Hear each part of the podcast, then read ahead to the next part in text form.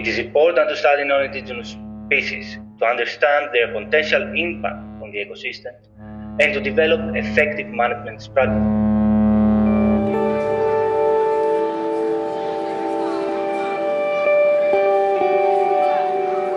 Hello and welcome to the LifeWatch ERIC podcast, A Window on Science, from the European eScience Infrastructure for Biodiversity and Ecosystem Research. Hi, I'm Julian Kenny, Communication Officer. Thank you for joining us. Today, we continue our interviews with individuals and organizations involved in open science and the study of invasive alien species by returning to the Hellenic Center for Marine Research, LifeWatch Greece, to discuss non indigenous and invasive species in ports and marinas, obviously with reference to the Mediterranean Sea.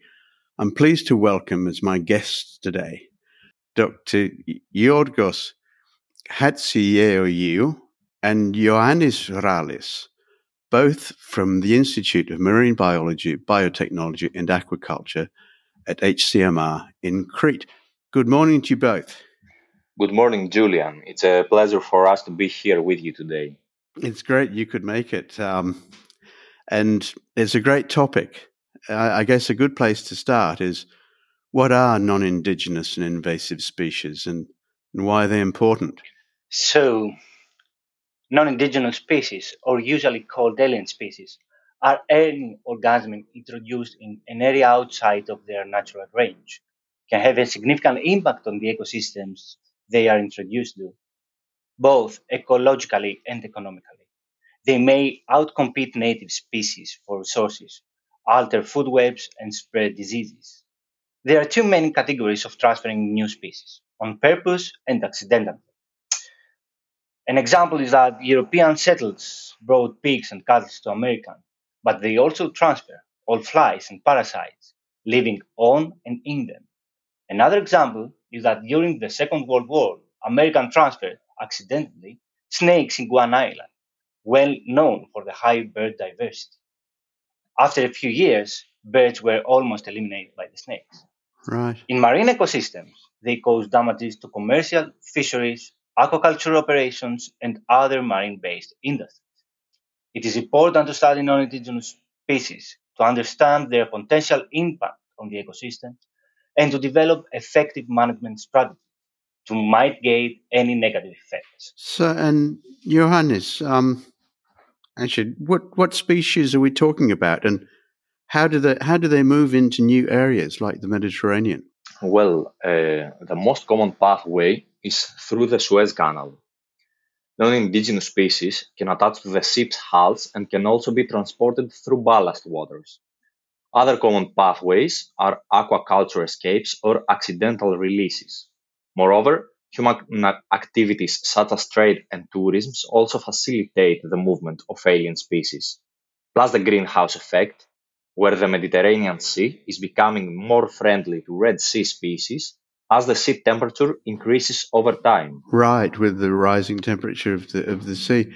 Um, tell us something about the characteristics of ports and marinas, though, that make them particularly susceptible to NIS, non-invasive species, non-indigenous species. So, ports and marinas are artificial environments with high disturbance, constantly exposed to human activities such as ships transportation and coastal activities. These disturbances can lead to great fluctuations in salinity, turbidity, dissolved oxygen, and as a result, high rates of, popul- of pollution. So, alien species can succeed due to their opportunistic characteristics and their ability to easily adapt to the pressures and to environmental changes. All right. And um, how do you go about studying these non indigenous species in ports and marinas? What are your, you know, your methodologies? Well, uh, scientific diving is a common method used to directly observe, collect samples, and conduct experiments underwater. We use a mix of different approaches depending on the target organisms and how many resources we have. We must keep in mind the availability of budget and time in each sampling event. Yeah, sure. Recently, uh, we worked recently we worked on a project called Alien Boards, And uh, within the framework of that, we used different approaches to monitor the biodiversity of these environments. We decided to use uh, both non-destructive and destructive methods. And additionally, we submerged structures to monitor the succession of species and also collect biochemical data such as temperature, salinity, dissolved oxygen. Uh, also here, it is important to mention that careful planning and precise execution are crucial due to the high disturbance and heterogeneity of the, of the environment.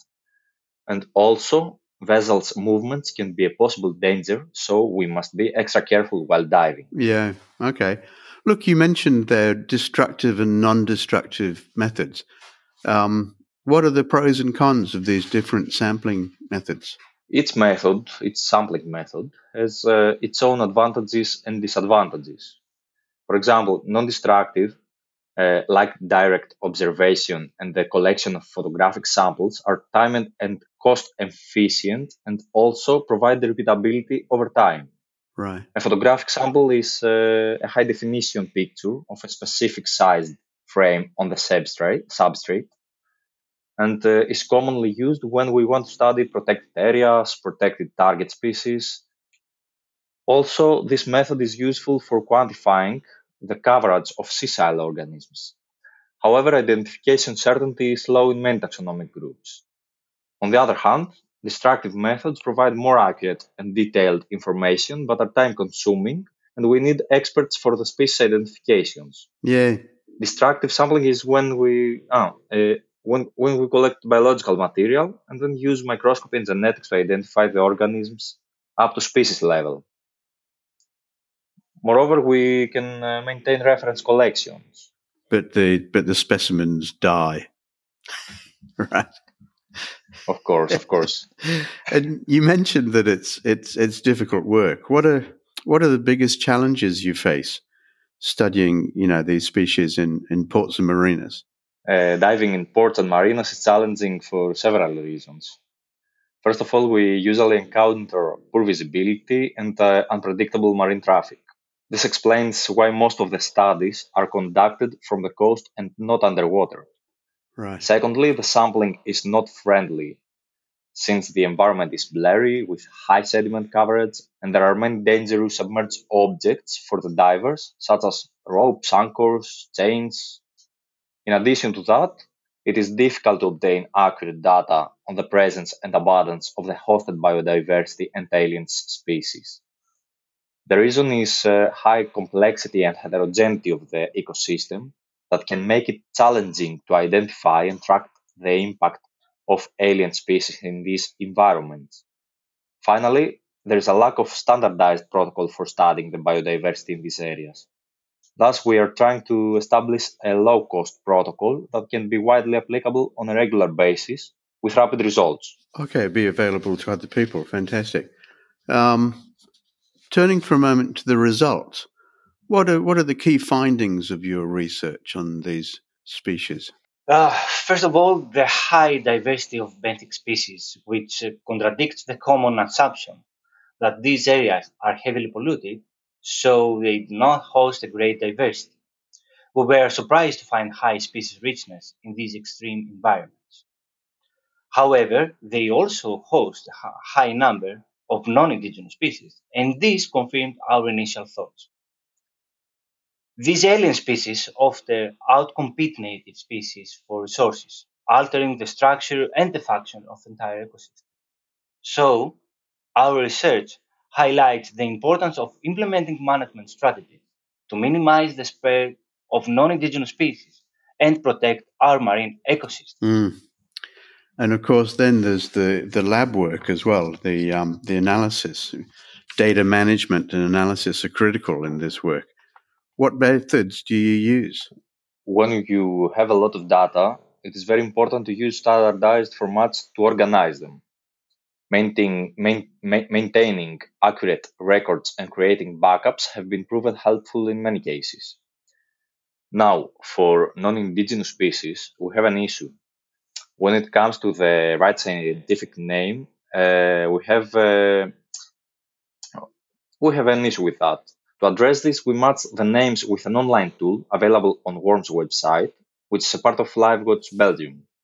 Mm. After cross-checking our datasets, we analyze them statistically with another online tool called R vLab, available on the LifeWatch Greece website.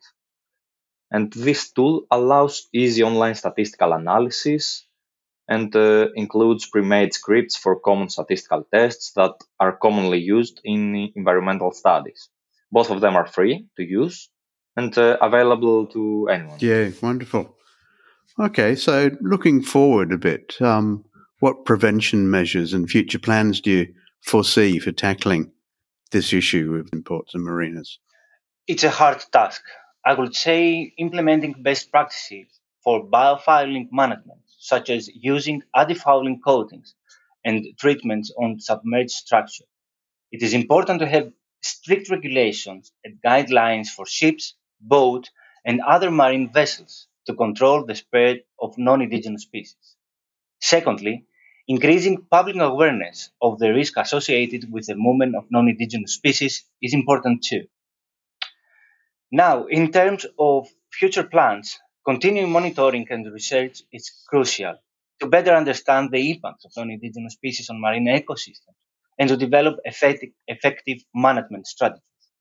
This may include the development of early warning systems to detect the arrival of non-indigenous species in new areas and the use of genetic and molecular approaches to identify and track non-indigenous species.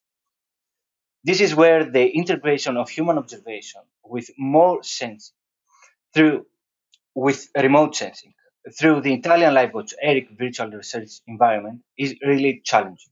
Yeah, right.